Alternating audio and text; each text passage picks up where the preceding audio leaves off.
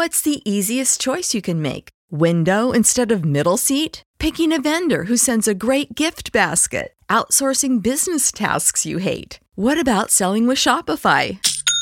Whether you're selling a little or a lot, Shopify helps you do your thing, however you cha-ching. Shopify is the global commerce platform that helps you sell at every stage of your business. From the launch your online shop stage to the first real life store stage, all the way to the did we just hit a million orders stage? Shopify's there to help you grow. Whether you're selling scented soap or offering outdoor outfits, Shopify helps you sell. Wherever and whatever you're selling, Shopify's got you covered. Sign up for a $1 per month trial period at shopify.com slash try. Go to shopify.com slash try now to grow your business, no matter what stage you're in. Shopify.com slash try. Mean Old Lion Media presents the history of being black. Welcome, welcome, welcome. Welcome to the History of Being Black podcast, where we're talking about all things being in black on multiple black levels. And I'm here with my black self, Jay Hall, with Ebony McMorris. How are you? Hey Jay, how are you, man? It is an honor to be on this platform with you, my brother. I watch you and stalk you, but I haven't had a chance to talk to you. It is, yo. I, I was like, I'm about to be like when they was telling me you was going to come on. It was kind of one of those things with like, this might gonna be my first time really meeting her. I'm always seeing your picture in the office, you know, and uh, our videos go up sometimes side by side. Sometimes I'm blessed to have my video go up next to yours. I feel all important and righteous. Ah, it's all love, man. We here doing the doing the same work, man. Doing the same work. Yes, yes, and, and you know, you and I talk. We even had like somewhat similar backgrounds, knowing the same people. So it's crazy how small this world is, especially in Black journalism. So it really is an honor to have you uh, on the show. Um, I just want to say thank you personally in front of everyone. No, Thank you very much. Thank Yeah. you. So you know, now we know each other. It won't feel so weird when I borrow ten dollars from you because gas. Don't be like the Tinder swindler. What was that that you were for people? I was like, who is lending that much money? I have. I, I've been shooting low. That's what I. no lending circles. What is going on? That's what I thought. So, um, your official title for AURN, American Urban Radio Network, is where we both do work at. You're the White House correspondent for that, correct? I am. That would be me here. How does one get that job? That's not something that's like in the ads. Even when you go to college, you know, it's not something like you raise your hand and you major in. Can you describe that kind of position or that place? Yeah, so um, serving with as the White House correspondent for American Urban Radio Network, I've been in news for 20 plus years. Um, radio, done some TV, uh, worked for NBC on the national news desk, worked for Black Media. This is a different room, and when the position came available, it's actually a room that I always wanted to be in. So this is a position, and this is just a note to people talking about speaking things. From a uh, a young little girl, uh, my mother used to sign my cards saying to my White House correspondent. And you and I both know this industry can be very crazy. Um, you can get like uh, just kind of frustrated and fatigued with so much that goes on. And I was like, ah, I don't, I don't know. I think I want to back off a little bit. So when this position came, I said, God, you are funny. You know how to redeem the time. I literally had to go back to what uh, my mother had written, what I had written. And it's a note to say, sometimes when life gets hard for you, when you don't feel like pressing anymore, go back to when things were fresh. Fill your thoughts and mind with that because if it is in your purpose and destiny to do something, it will catch up with you. It's usually not in the time you want it, but it happens. I can't let that go past. Your mother used to write White House correspondent on your notes She when you were did. young. She said, she said to my award winning White House correspondent, I immediately, when I got this job, because I'd been in network TV for a while, I was like, oh, well, that didn't happen. But I got close to it. So I was okay with that. I was like, okay, God. And when that happened, I literally went back to a box um, and was digging for the um, cards. That's what she would sign. So she always spoke purpose. At my lowest, she spoke purpose in my diaries when I was, I mean, I've been through some hard times. My diaries even reflected a different tone, but she wrote that in there. I had to find it so people wouldn't say, no, she didn't. I was like, yes, she did. Yes, she did. And I was, and I'd given up on it. Was there someone that your mom or yourself was seeing on TV that was, yeah. Know, your, your mom saw that? Who, who was that? So I wanted to always be a reporter because I grew up in the Washington, D.C. area. And I'll tell people D.C. is a bubble, right? So I grew up with Jim Vance, who is a legend, Pat Muse, um, Barbara Harrison, um, just amazing black journalists. And I grew up in the hood in the area they used to call Little Beirut at the time because of the level of violence. And so I saw black people as reporters and I loved it. And I said, I want to be able to tell the story in my community that I don't always hear when I got a chance to actually get in the newsroom, I saw how much DC was a bubble because when you go outside some of these areas and you go especially over to the West Coast or Midwest, you don't see us. You don't see us, more importantly, all over in upper management positions. You don't see us many times making a decision. You barely see us covering the news, right? But it's those important positions and places of power. And that's where African Americans, we've been trying to get in those positions, right? So you hire me to work for you, but I need to also be the one making the decision. That's why it's powerful working for AURN because it is Black owned and operated very different. It is very. There's a there's a freedom. There's a con. There are conversations, and this is no diss to other networks because I've worked at NBC. That was an amazing grind, right for network and then for local. I loved it. Wouldn't trade it. But there are conversations many times in this space that I don't have to have because we already get it at the end of the day right? Even when we're talking about gun violence. Um, I was listening to a journalist today on a major network, and he said, now we have to have these conversations with our kids about gun violence. I was like, we've been having conversations. Y'all just okay. Well, all right. Well, you know, now I'm like the president. But or when I hear people say things like, especially coming against some of the movements in our community, how come people haven't been speaking out against black on black crime, which we know crime happens in all communities and it's all relative, right? I remember being young and seeing organizations come through our communities to deal with police violence and brutality, to deal with what's happening in our communities, what we're doing to each other. It it it baffles me. So when I first got into news, I was an assignment editor. And so this will also speak to when people say people think things aren't happening and who controls the media. We would come on, look at the news, go through papers, right? This is before we had all the Instagram and all that kind of stuff. And then we would huddle with the managers. We would talk about the stories of the day. The question is when you figure out what you know and don't know, where you get it from, who's determining the stories of the day? Who's determining the lead? Who's determining what's important? We just had the second anniversary of the killing, the senseless killing of George Floyd. And when people say, we need to make change for another one happen, no, no, baby. Another one just happened. You just didn't get the memo on it. One happened before that. So just because you're not seeing it, not hearing it, does not mean things aren't taking place. That goes for uh, the good and for the bad. So being a journalist, black journalist of color, especially in that White House, is extremely important and extremely crucial because guess what? I get to keep black in my mouth all day long. I get to talk about the inflation and talk about specifically drill down to black people consistently. I, I and I don't have to make an excuse for it. I get to talk about rural black America. And so I, I enjoy that. I get to talk to an audience that I'm familiar with and it hits a little differently. I get to ask the question that maybe someone else is not asking or wants to ask, but that's not the angle that their station um, wants to come from. I want to quote sorry if I'm going on too long, but one of my heroes, Alice Allison Dunnigan. She was the first White House correspondent. She worked for the Associated Negro Press. She was also a member of the uh, Senate and House Representatives press galleries. She became the White House correspondent in 1948. Now, of course, they silenced her. Couldn't hardly get a question in, but she was there. But one thing she said about Black press, she said, while the role of Black press is that of objectivity in reporting, right? Because we all have to be objective. Uh, the news as it happens, she said, it has another function equally as important, and that is fighting oppression. So we serve a dual role. I think black people serve a dual role all day long in society.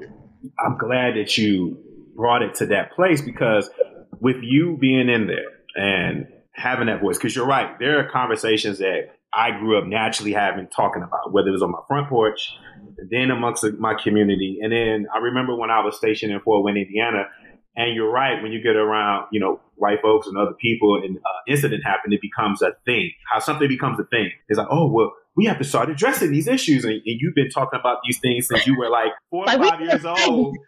You know, and, and it's so amazing how I feel when you're being black here in America, especially as a black journalist, you have to know your history and theirs but they can navigate through life, and they technically don't have to have no without ever knowing yours. And, and, and, they and it won't and it won't damage them. They can still advance. There's no way we can advance without knowing that part of history. When you are in that White House, do you think about when you leave and how the community addresses you? Because the one thing I think about is when COVID had first kicked in, and it was all this misinformation that was just being spread when it comes to the vaccines and what the conspiracy was and all of that stuff. Did you feel like you still had to play the dual role even when the mic was off when you left the White House? I always feel that dual role.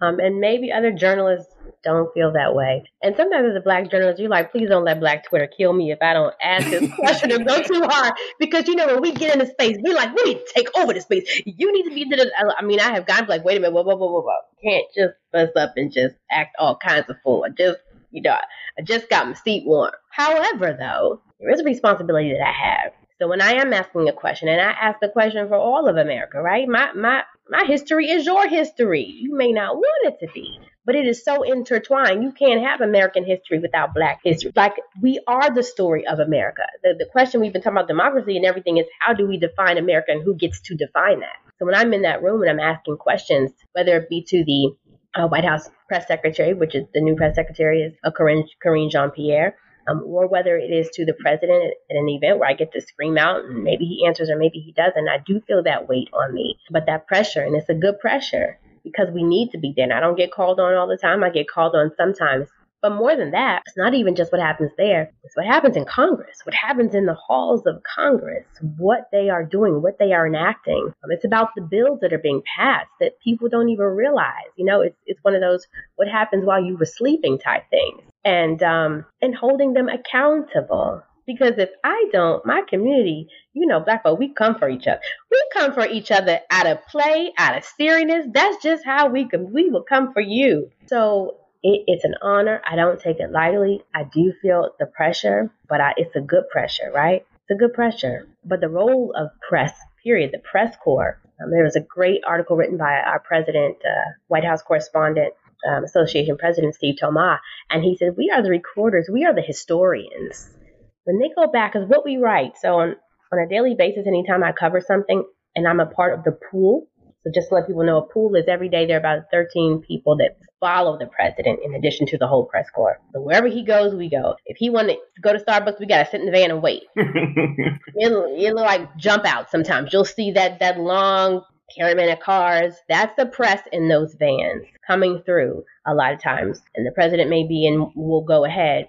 But we record uh, what's happening and what happens is that people want to find out what's happening on that day. And, and, and our notes, because we write notes and send them out, they are kept, they're recorded, and many times they were notes, I think even during, was it World War II? They went back to look at some of the press notes to document and figure out what was going on at that time. So you are almost like a historian. And it's amazing that your words, your notes are recorded and people can go back years from now to see what happened when she covered the press I'll give you a perfect example.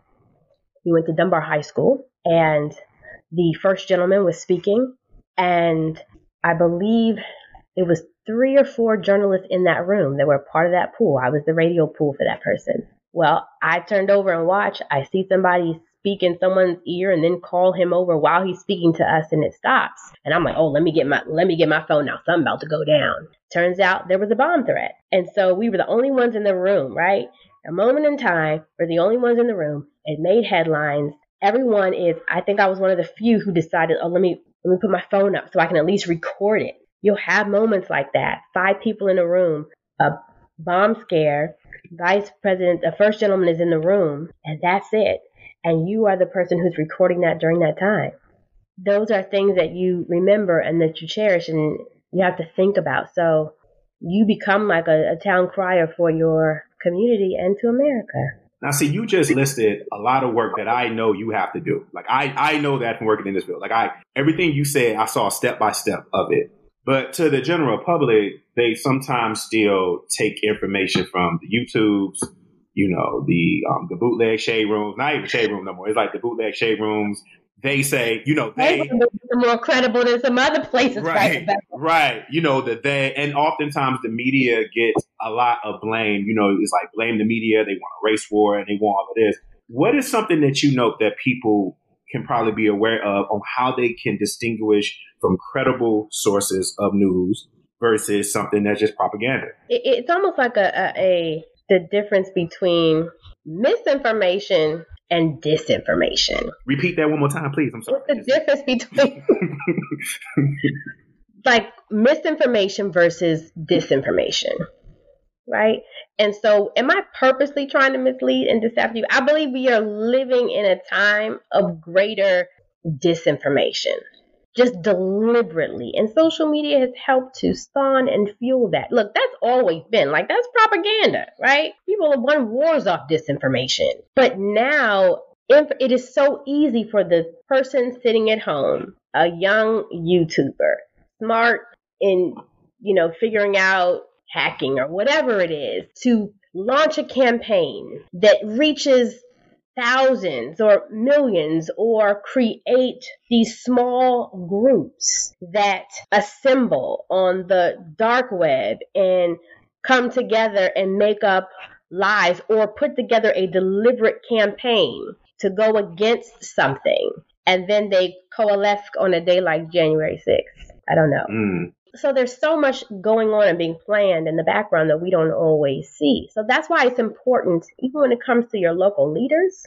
when it comes to your local news stations and outlets, you got to first look at motive. You got to follow money trails. You have to figure out is this really a journalist or do they just have pundits on all day long? You can really see the difference. I always say this your local TV versus your network television. Your local TV station a lot of times will give you bare bones. Who, what, when, where, why. Not a whole lot of stuff. You've given me information. You're citing the source. Police say, according to this report, da da da da. It's bare bones. A lot of times when we switch over to network, it is opinion, dressed as fact, telling you the report. I'm not really citing the source. I'm making, and we repeat things so much sometimes that it seems like it's truth. So you gotta dig. I'm sorry. You gotta dig. If they say Here's one that I hate. We talk about gun violence, where's the number one place people always cite? I mean, you might as well count down three, two, one. After I heard Uvalde and Buffalo, I knew the next place they were going to talk about when we talk about gun reform Chicago. Chicago isn't even the number one place for gun violence. You it's actually got to go to through some even some Republican states before you get to Chicago. Chicago's like number 28 on the list. I think St. Louis is like number one, number two. Ohio, you got to get to Ohio before you get to Chicago. So we have to begin to unpack. And, and so when you see officials come on and they say, "What about Chicago?" You also have to see what's behind that. What are they talking about? Talking about us. And I, am like, I, when Uvalde happened, I said, "Here we go. If they about to talk about Chicago." I saw the name of the person. I said they about to hit on immigration and they about to hit on. And I, because we've seen this script before We've seen them get tired of it. We've seen them propose changes and go in rooms and come out and nothing. And so the onus is upon us to cross check to make sure if, if this is information you're going to be spitting it as truth, make sure what you're saying really is truth. Even journalists. You've caught journalists sometimes repeating another outlet. I think we've all done it because we just wanted to hurry up and say it. Didn't say we didn't know or had verified it, but it said it as truth. And then people who are watching go back in our kitchen table conversations and arguments or trying to convince other people, and we are puppets. We repeat the same thing. And so we've got to first, we talk about accountability with our leaders, we also have to be accountable too because you influence somebody. So my, my last one is, you know, in our community, I think the, one of the reasons why we lean towards the misinformation and we have that distrust is because for the longest, the media wasn't kind to us, right? It was it was very cruel to black folks. So we had to depend on what Miss Jones said in our neighborhood for our source. And it almost as if that grew into something else. When you talk about credibility, do you still feel, even now, that you have to fight harder to be credible being black and being black, a black woman in this game, even still with your 20 years in this experience? Yes. there are all types of show me your papers examples going on. you know what I mean? Look, if if they said told Obama to show your papers, like what in the world? Yes, people people do that. You know, when I got into the industry, I had someone say, "How'd you get here?" It was a very nice roundabout. Oh, how'd you get? Oh, how'd you get here? I knew what that. I knew what that meant. I knew what that meant. I knew what that meant. I knew what that meant because. But here's what I also understood is because many of them got in because their parents knew or because you know what I mean. That that that that legacy thing doesn't just go to you know schools but it is, and maybe this is the wrong way of saying it because I'm just thinking about this legacy of like culture, let's legacy of ethnicities what that basically how I unpack, unpack that. Don't see many of you, and I'm and this is no shade to the person who said it, but she really meant it. Like, hmm, who'd you know? How'd you get in here? I said, God. I mean, I worked hard in my career, right? I worked hard to get to where I am. I also learned the power of networking. But yeah, there are times I've gone in places now. It doesn't help that I'm short too, right? So people already like, who is this person, um, it, it is a it is a, it's a tough room. It's a tough room for anybody, honestly, coming in. It just is because you're going up against some veterans that are there that I totally respect, that are like gangster in this business that I just love. So you have to fight your way through.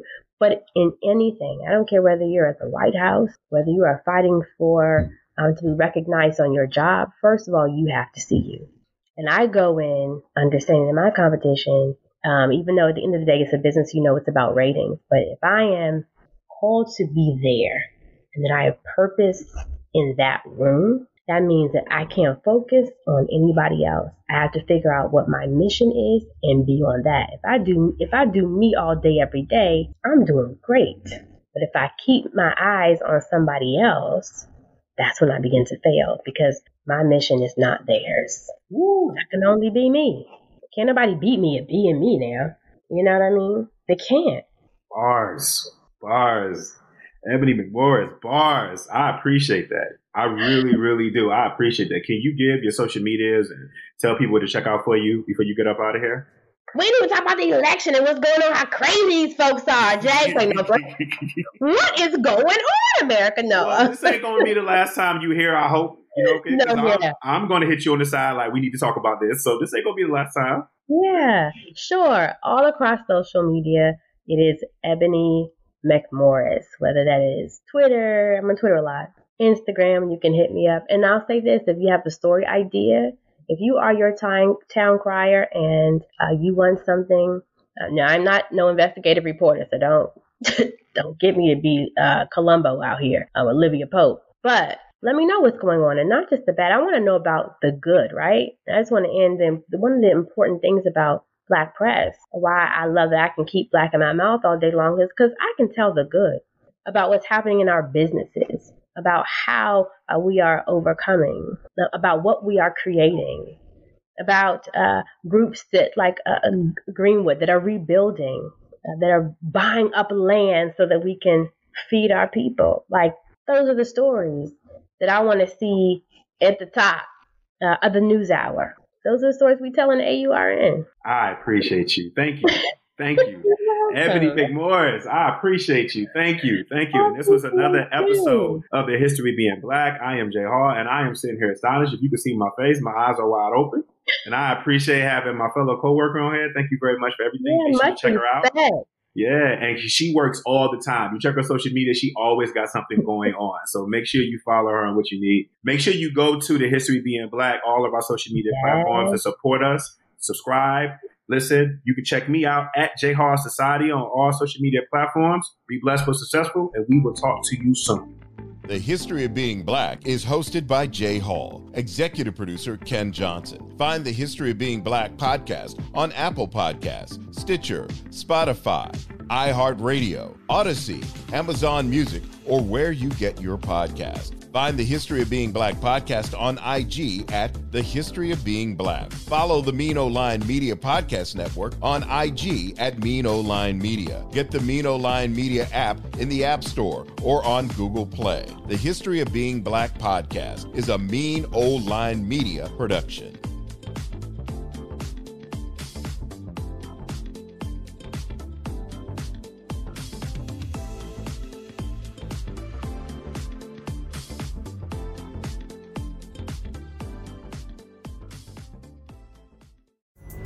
Pulling up to Mickey D's just for drinks? Oh, yeah, that's me. Nothing extra, just perfection and a straw. Coming in hot for the coldest cups on the block. Because there are drinks, then there are drinks from McDonald's. Mix things up with any size lemonade or sweet tea for $1.49. Perfect with our classic fries. Price and participation may vary, cannot be combined with any other offer. Ba da ba ba ba.